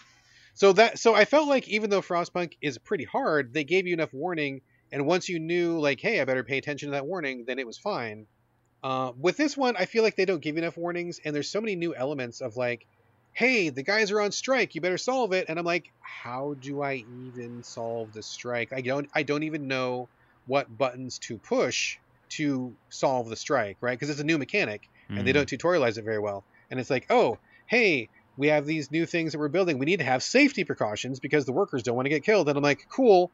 How do I even do that? Like, I don't even know how I do it. And it took me like two or three runs through the game before I'm like, okay, now I know it's in a menu within this other menu. And if I click left on this tab, then there it is. And I didn't know where it was. So I feel like you're kind of doomed to fail the first three or four runs minimum because you're just learning all the new stuff but I feel like it's kind of too much stuff, and I feel like the the time span that you're working with is really tight. I mean, I've I've tried it, I think maybe eight times, and I've failed every single time. And I get a little bit further every time, but I don't ever feel like this is the time I made it. Like I got it all figured out. I just feel like I'm just like I'm paying, I'm, I'm robbing Peter to pay Paul. Like if I do better one way, then I'm doing worse another way. And if I try to shore up that other thing, then I'm doing worse on the first thing. And I just I just haven't figured out the solution. And it feels a little bit like like maybe there's one specific way you should be doing this and I haven't quite figured that out. Whereas in the main game I feel like there's many I feel like there's many different approaches you could take and maybe not one of them is correct. One might be easier one might be harder but it felt like there was several ways you could win it. And this way with the last autumn. I mean maybe that's not true. Maybe there's multiple ways you could do it. But to me so far it feels like with as much fail as I'm eating it feels like I'm just not rocking Right. the key to unlock the whole thing. And i'm just i'm failing and failing failing. I like it. I love frostpunk. I think this is a cool dlc but wow it is really hard. And i just i'm struggling with it. So i'm going to take a break because i just i just i'm getting really depressed and sad and i can't do this anymore. Yeah, you don't want that out of your. yeah i gotta kind of put it up for a while and because i didn't finish the last autumn i have not touched on the edge yet so i will get to that at some point uh hopefully that will be i don't know challenging in a different way so, So- we'll see what what goes on And do you think on the edge is like uh takes place time wise after that one, right? Yeah, that is after the main game, so the world is still frozen. I'm not sure exactly what's going on. I mean, I guess it's got to be about how do we continue to survive when the world keeps Ah. plunging towards absolute zero. So Yeah. we'll see what that one's about. To back you up, though, I've not played this expansion, but I did play the the original Frostpunk, and you're right. I mean, I I don't remember failing as much, and I feel like I took a bunch of random shots at things. Like I made like the warlord hut, right? Like you Yeah, can make yeah, these, yeah. and I was like, I don't know what that does. Which, by the way, means that even in the original, they didn't really tell me much because I don't remember being told what they what they do. And I was like, I'm gonna send them out to hunt. I guess is that a good thing? I don't know. Yeah, yeah. But I didn't like eat shit for it. I remember like getting pretty far in that game without like, you know, before I like died the first time. And then yeah, I don't know. And uh, by the way, did they also do one of my favorite things of Frostpunk is that you can look at like individual people. oh yeah, that's still there. You can I- zoom in on any one citizen. Yeah, like one kid's like one kid's like he's playing, and then one like lady's like she's super depressed, and she's just laying down for a bit. Like, I don't Oh know. yeah, I got a kick out of that. there. Yeah, You have the, the citizen micro stories. If you want to zoom in on everybody, you can do that. there are still the same story events that pop up, like oh, there's an explosion in the mine. What do we do? And oh, Right. hey, the people need amputations. Do you pay for them or don't you? And you know, like there's all sorts of that stuff, which is great. I just I just feel like it's kind of um, falling prey to that like typical post game DLC where the developers are just like making it harder. Like I don't know about you, but like if I want DLC, I kind of want either. I mean, I don't, I don't want to say I want exactly more of the same. I mean, I want something that's different. I don't necessarily want harder. I think I just want different, right? And yeah. the first the first three DLCs uh, were all that. Like in the first DLC, it was like you had no workers, but you had a bunch of robots, and so you had to figure out how to best use the robots. In one of the other DLCs, it was like, oh, you had to like preserve these seeds, and you, like above all, you had to make sure the seeds didn't freeze. So what was required for that? And in this other one, it was like you had so many people, like you couldn't feed them all, and what do you do? And who do you let inside the city, and who do you not? And so they each had like different challenges, but I wouldn't say that they were necessarily harder. They were just different. But I feel like the last autumn, I mean, at least to me, it feels like it's just harder with more things Yeah. to juggle and a tighter timeline, which isn't necessarily what I want from this experience. But I'm not quitting. I like, I love Frostpunk in general. I really, really want to finish this one. It's kind of eating away at me, so I'm going to come back to it. But it's on pause for now. Real quick tangent, and this is because Yeah. this is the tangent episode. Uh, maybe write that down. Every Um, episode is a tangent episode. So the tangent is, yeah, how frustrating is it? Developers, like, if someone's beaten your game and they want DLC, like, I think it should be reward, right? Like, it shouldn't be like, let's make it harder for them. Let's make Yeah. it challenging. It's like, no, let's give them more playground or, like you said, just a different approach. Yeah. Um, I think that is uh, 100% true for a lot of DLC. Um, so yeah, that is frustrating. Just I should think it should be a different different perspective, or if anything, easier. Just because you know you want to be in that world more. I don't know. Yeah, it's it's it's tough. I mean, and I've played with the settings. I've tried to like make it easier on myself, and like it just doesn't really seem to make a difference. It's really challenging, and I guess I'm just not looking for challenge at this point. I'm just looking to like explore the world, and to just kind of take in the story. And I just I love the the ambiance of the whole thing. It's really good, really well done. So Yeah. I'll try again. We'll keep cracking at it. Um, let me move on to one other thing real quickly here. Uh, Sniper Ghost Warrior Contracts 2, which must be in the running for the longest title. Uh, Yeah, I would we've covered on the say. Show. Uh, was sent a code for this from the publisher for the purposes of talking about it right now, which we are literally doing in real time. Is this Um, real quick before I let you get started? Is this uh, in in any way related to Sniper series? Like I think I played Sniper Four Elite. I want to say. I'm writing it down right now. Yeah, I played You Sniper know, Four Elite. I think Sniper that series I believe is by Rebellion, and It is I by don't Rebellion. think this is by Rebellion. This Oh, is by okay. CI Games, so I think it's a different, same subject material, but a, a different approach and different, not related, although they both have Sniper in the title. Tangent. People, if you want a sniper game, I know you're about to talk about a sniper game, so Yeah, I'm not ahead. I'm not stepping on any or your your own review, but I don't even like those types of games, and I really had a fun time with Sniper Elite Four. That's all I'm saying. That I really good did. to know. It's That random. I played it randomly, and it was like super fun. I don't know why. Okay, go ahead. All right, right on, right on. Um, so yeah, Sniper Ghost Warrior Contracts Two. Uh, I still can't get over that title. It's goofy. Um, it is a brand new sniper game, as you can probably guess from the title. This is uh, it's kind of like a sci-fi, and not crazy wild sci-fi, but it's sci-fi in the sense of like you've got some equipment that doesn't quite exist in the world just yet. Like for example, um, you have a face mask which is like full of technology, and it like syncs up with your scope on your gun. Like I don't think that's a real piece of technology, which seems like somebody could maybe invent that, but nobody has invented it yet. It's just near future kind of stuff, right? So it's not wild spaceships and stuff, but definitely a few things. Like there's these bullets you have, which I mean, I guess they have little like AI chips built inside the bullet. So if you have to make a really long shot and you're having a lot of trouble aiming, you can just fire and the bullet will find the target for you. It'll like auto adjust on its Oh, like a mini drone or mini exactly missile. like a mini Yeah. like a bullet drone sort of a thing. So as far as I know, that's not a real technology, but it seems like maybe somebody can invent that. Although people, please don't invent that. I'm sure need- it's invented. we don't need more death we don't. death bringing technology. Anyway, so so it's that kind of uh, environment where there's like just like technology plus one sort of stuff going on. Um, so it's pretty neat. Graphics are great. Uh, it kind of starts out with sort of like a Far Cry system where you're going into a country, uh, you want to depose the ruler, and along the way there's like all these generals who are below them. So you need to go and like take out the people who are below those sub generals, and then eventually you get to the general, and then you know eventually you get to the the leader of the country. You know, pretty standard progression, which I think is fine, makes sense. Uh, one thing that I think was really strange is that from the opening sequence, it seems like you're kind of a bad guy, or you're a bad guy going after other bad guys. Basically, the conflict is that uh, there's destabilization in the region, and these rulers that you're there to depose were bad people. But people, we, I guess the people who were hiring you didn't care because you know the the oil was flowing, and now that the oil is not flowing, you're being sent in to get that oil flowing again. And it's like, well, that, huh, feel kind of weird about that. Like I feel like I'm getting sent in to just kill somebody to make sure the oil starts flowing, not because I want to free the people or not because they're doing violence to anybody. It's just it's like a financial sort of a thing. Mm. So that's a very interesting approach. I did not get very far in this this story, so I don't know how it goes.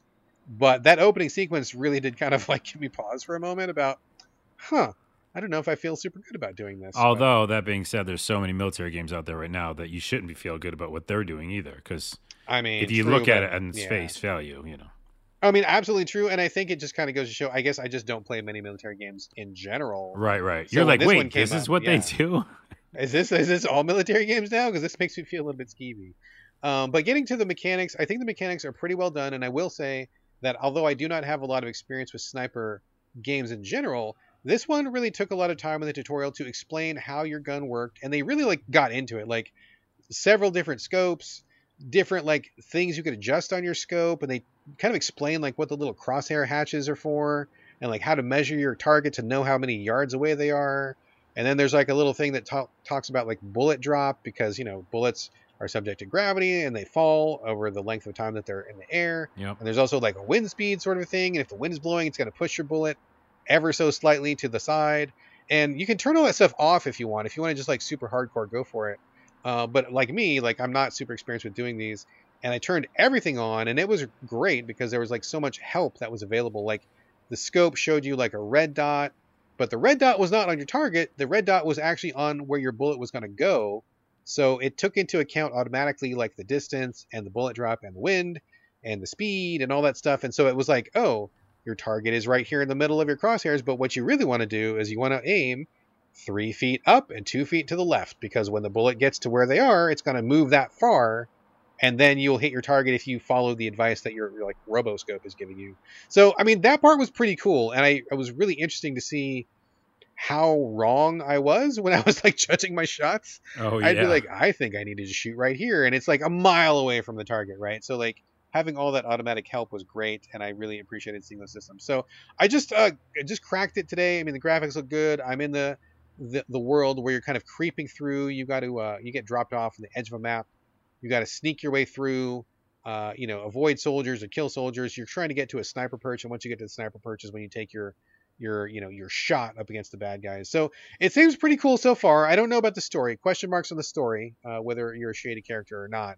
Uh, but in terms of mechanics, it seems really well done and really, really geared towards uh, people like me who maybe are not the greatest snipers. And there's a lot of assistance there to help you kind of get through it. So pretty neat from that respect. Um, quick question on like the actual yeah. shots. Like I, mm-hmm. I, I, always get kind of like weird when I talk about shooting people in games, even now. Um, but the thing I liked about Sniper Elite Four and that zombie one, Zombie Army, is that what's oh, called? Oh yeah, Zombie Army. Yeah, yeah. Uh-huh, uh-huh. Both those had this really cool like slow, slow mo you know, kill cam, all that kind of crap.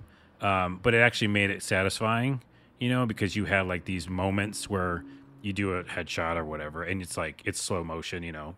Does it do that kind of stuff? I believe it does. Uh, I haven't gotten any really juicy kills yet, but in the menu there was uh, something about like bullet cam. You can like have it happen more often or less often, and then you can scale the gore up or down. So oh, okay. I believe I am in for some pretty gory kills, but I haven't haven't gotten any really good shots off yet. It just made I, me like there's this loop when a, a, good sniper game. Again, yeah. I don't play many of them, but that Sniper Elite Four, and it sounds like this one probably does it well too.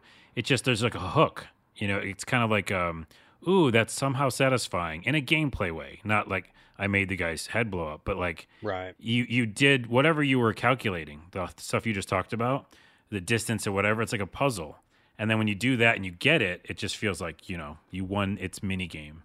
Exactly. That's like you're, you're instead of a jackpot, you get like an exploding uh, scrotum off of like a zombie. Oh, yeah, to go there. Away. Jeez, Louise. I mean, it happens. It happens. I don't think it's ever happened, but go. Okay. No, that is that is legit. That is a real thing. Oh my shoot goodness. a zombie in, in his rotten nutsack and it'll explode. So I forgot. That is a, Yeah, legit. All right, that is Sniper Ghost Warrior Contracts 2. I have one more game, Carlos. We're kind of Oh off kilter goodness, with today's do. script. Yeah, because I'm done. I'm out of games Yeah. over here. You're out of games. Okay, just wanted to check with you really quickly before we roll to a close here. Uh, stealth launch, I guess. I didn't hear much about this game before it launched. Oh, I The thought you were saying that's the name of the game and you didn't No, know no, it. no, no, no, no. The No, next game was- is Stealth Launch. That's a cool name for a game, but no, that is not that is not the name of the game. I, I meant to say like this game that I'm about to talk about got kind of a stealth launch because I don't know a lot of people knew that it was coming. I didn't hear a lot about it before it released. Uh, I I got contacted by PR from Annapurna. Uh, we talk about Annapurna pretty often on the show. I'm Uh, listening. I'm always interested in what they have to say. Uh, so PR reached out ahead of time and they're like, "Hey, would you like to review The Artful Escape?" Have you heard about this one? oh, I have. Yeah, I have. Okay, so maybe you heard some PR. I didn't hear a lot about it. It kind of just like came out. It feels like, but they did give me a pre-release copy for the purposes of review and to talk about it on the show, which I'm doing literally right now. And my review, uh, speaking of which, is up on GameCritics.com right now, so you can feel free to jump on over and see my full thoughts. Um, the Artful Escape is a 2D. Uh, I hesitate to even call it a platformer because you do some platforming, but this game, at its heart, is basically like an interactive music video where it's a game. I'm not saying it's not a game, but it's like the, the point of this game is to unleash some like rocking guitar riffs while you're looking at super psychedelic visuals and you're kind of just like moving your character through this world as you are absorbing the music, absorbing the visuals. It's not really there to challenge you because the platforming is super easy and if you miss a platform, you just simply try again. There's no there's no lives, there's no punishment, there's no fail state. Like they're just like, "Oh, you missed your jump. Go back and try that again." And you can do that as many times as you like. And uh it's kind of just like this AV experience where it's just like bombast and colors and sounds and like the guitar is going and your character is like running through space and time and clouds and aliens and just all this like weird stuff. Like I feel like if you smoked a joint before you like played this game, like you would be in for like the time of your life. right? Dude, okay, I gotta stop you for a minute. You're right on all the things you just described. I've been waiting for this game, and I wish I would have gotten the partial code or like a could have shared the code. So I'm gonna go. Well, I can I can get in touch. Maybe I can get you. maybe a- a could spare you because We'll it doesn't come out till September. Wait, it comes out soon. It's out. It came out uh, tomorrow. Oh, out okay, tomorrow. yeah. Well, anyways, if you could get a code, if not, I'll, I'll I will see what we can do. Maybe we'll talk because about it next I've been waiting for this. So this is basically like an indie movie in a cartoon, like Basically, right? Like it feels like because it's got Jason Schwartzman in it. it does. from Rushmore and a million other things, all Wes Anderson films. It has Carl Weathers also, Carl Weathers. Yep, he's in it too. and it just I remember seeing the trailer a while ago. I'm on board right away. I'm interested to see if you you kept with it, but like, wow, I want to play it. So here's the thing. So there is a story. It's not just it's not just music and sounds. I mean, there is a story about a, a kid who wants to play like sci-fi, crazy like rock opera stuff, but his uncle is a really world famous folk musician. He's kind of like a Bob Dylan sort of a guy, right? And so everybody in his family, everybody in his town is expecting him to carry on the folk music legacy, but that's not where his heart is at.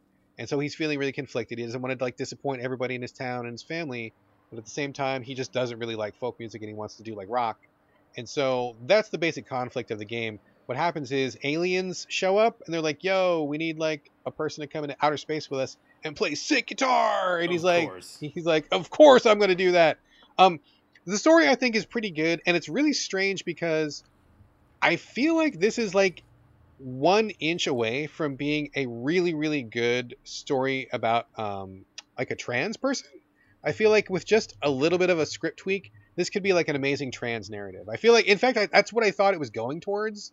I felt like it was building up towards that, and then it kind of just didn't, which was really strange. Like I was like, man, you were so close. Why did you not just that one extra step would have got you there? But okay, whatever. Maybe that's not really the point. But a lot of the themes that come up in the story, I feel like are really applicable to Mm. to people who go through a trans experience. Not that I, not that I'm speaking from experience, but just from people I know and from talking to people. Right, like the hardships and feeling maybe alienated or whatever. It seems like that might be part of it.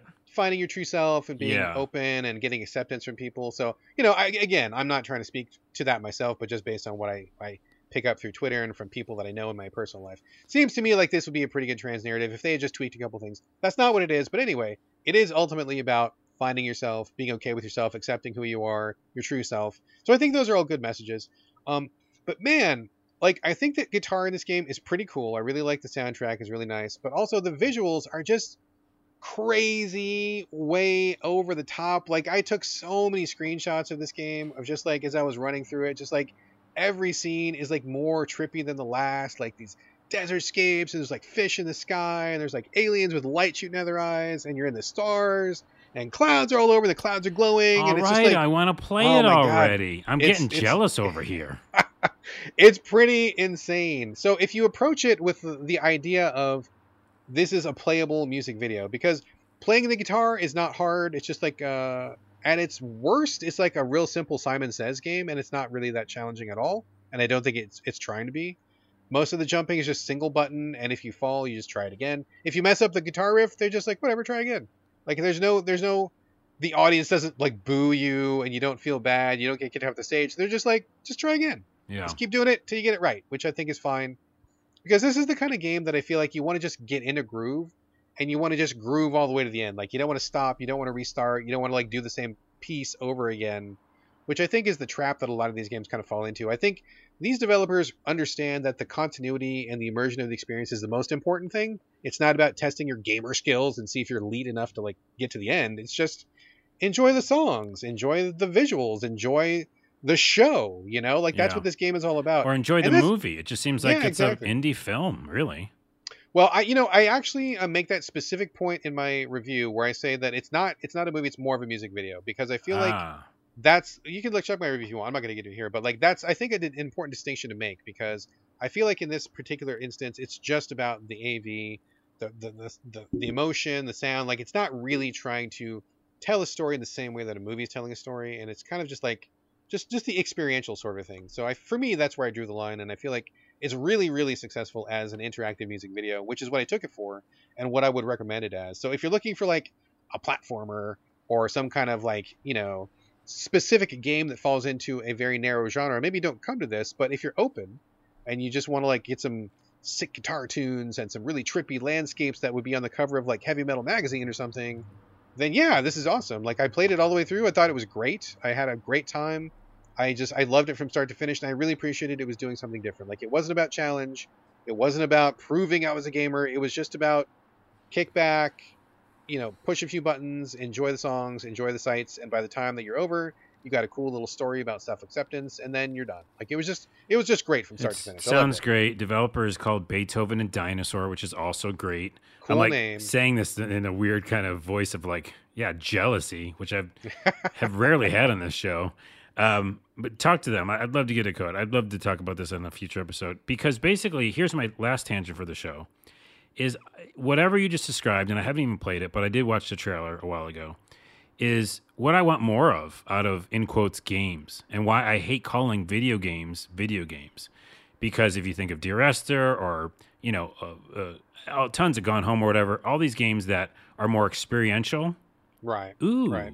big word number two. Um, and it is, I like how I thought it's a big word, and you're like, Carlos, it's just a normal word. I didn't say that. Well, I, I heard you thinking it. Uh, anyways, those games, you know, I want more experiences that aren't, yeah, like aren't difficult because they just want to, they want to show you something. They want to uh, bring you this kind of movie like or music video like experience. And I feel like those are few and far between. Am I wrong? Yeah, I don't think we get as many of those as I think maybe we should. And that's kind of one point that I bring up in my review is like I feel like Hollywood has been chasing interactive movies when they really should have been chasing interactive like music videos or something that is just more experiential rather than trying to replicate like the cinematic experience with like playability t- bolted onto it like a like a David Cage sort of thing or Hmm. you know something like that so i mean that's up for debate that's just a thought that i had when i was going through this game but i definitely agree with you i think we should have more of these things. I mean of course you know then it gets back to oh well this game's only two hours long and i finished my first way through and i'm getting a refund on steam because because you know that always happens right? Like we need to have a, an audience who's willing to accept these things for what they are which is probably the next big step in, in video game evolution. But for me who was ready for a different kind of experience who was ready to do something that wasn't about testing my skills and just was about bringing me some fucking amazing graphics and some great guitar. I'm like, yeah, I'm down Yeah. for this. So I'm in. It was great. All right, I want to play it now tonight somehow. I can't. All right. Well, All I'll right. see what I can do. I can't make any promises, but we'll see what I can do. But anyway, I do give it a good recommendation if you want something that sounds like a playable music video. Uh, the the title is not the greatest. The Artful Escape is not really very uh, clear about what kind of experience it is. But other than that, I think this is a great title. I really loved it a lot. Okay. Hey, before we go, because the show's over, right? Show's over. Um, I have one thing that's, all, I guess, another tangent. But I'm about to. You're gonna always ask me where should people find you this week. I'm jumping ahead. Let's just Okay. change it up. And you can Let's find you can find me on TikTok. Uh, just a lot of things comedy. So search for a lot of things comedy. And I'm just starting a new style of TikTok, which is where I kind of give information about cool shit that I like. And Okay. this next one, I'm going to ask you a question. You can see if you can know the answer Okay. because that's what these some of these TikToks are. It's like I find really interesting information and then I just kind of react to it. So my TikTok that's going up right now, but at the time of this episode, it's already up. So again, you can watch it. Uh, there'll be a two-parter. What is the first console RPG? And I can give you one hint. First console the, RPG. the first console that existed or that I played? no, no, no, no. I'm asking you. Th- this is a. There's an answer to this. Oh, and okay. in my TikTok, I'm saying this is the first console RPG. Holy crap! Oh. So like So- like a historical fact. Yeah, what this is a asking. fact. What do you what do you think it was, or Oh, dude. I'm guessing I mean, what? No, Con- console, I mean, so consoles go back further than even I do. So I mean, for I mean, for me, probably Dragon Warrior, but it probably even goes back further than that. I mean, I guess it depends on what your definition of RPG is. I mean, maybe some people would say, um, what adventure on 2600, or maybe something on you're close. something on one of those systems like a ColecoVision or something that I didn't have. I mean, I'm Yep. guessing it's one of those one of those jobbies. Is on Atari 2600. That's your only hint, but you still won't get it. Uh, nah, if it's not adventure, I don't know what it is. So Adventure was did come out. This is after it. It's called Dragon Stomper, which is a great name. Dragon Stomper. Oh, and it God. actually had like NPCs and like you know you you were definitely just like a little white square, but like there was a dragon and there was like a wilderness and there was like progression, you know, and it's terrible graphics to to this day and age. You know, it's like Atari graphics, but it literally is essentially the first console RPG because there was RPGs on computer at that time, but not on a console that you would have at home because you just had like you said adventure which Right, was right. not in anything really but this had a little bit more to do and a little bit of a story and so it literally technically is the first rpg Wow, I'm looking at it on Google Images right now, and holy smokes! I had no idea this game even existed. It definitely looks like an Atari game, see and apparently that's the kind of stuff. Yeah, you can find on my tiktok now i'm gonna find, i'm gonna dig in the, the, the, the trenches nope trenches and find interesting information but um no it's just my it's my newest one i just thought you'd you know find it yeah. interesting I, I did not know that. I learned something today. yay I have been enriched. end of show End of show. All right, folks. Thanks for listening. This is the end of the show. Uh, as always, send us your questions and comments. So video games podcast at gmail.com. We're on Twitter at so video games. We just heard about where Carlos can be found. As for me, Twitter, Instagram, B R A D G A L L A W A Y, always no O's. And that's going to do it for episode 249. Thank you again for joining us here, and we'll see you next Friday. But in the meantime, this is Bye from Brad. Bye from Carlos. And also, I just realized I'm going to play Thronebreaker on Game Pass. Thronebreaker. Yes, it's the, CD Witcher- Projekt Red Witcher, Oh, that is an amazing game. I love it. and I never game. played it. That's the story in that game kicks ass. Did you beat so it? good. I'm no, dude. I got like so close. That game is actually really long. I got so close to the end, and I had to do some stuff for review, so I never finished it. But I saved my game. I'm gonna come back to it. That Oh, story is awesome, and the main character also awesome. Why don't we bring it to next episode and you can jump back in, or Oh, or in a couple episodes from now? I gotta find some time to make that happen. But I yeah, know. that is that game is top shelf, dude. Okay, well I'm gonna load it up tonight because that's the only one I found on Game Pass that I'm excited about. So, Ah, so good. Love it. Okay, man. all right, bye. Bye.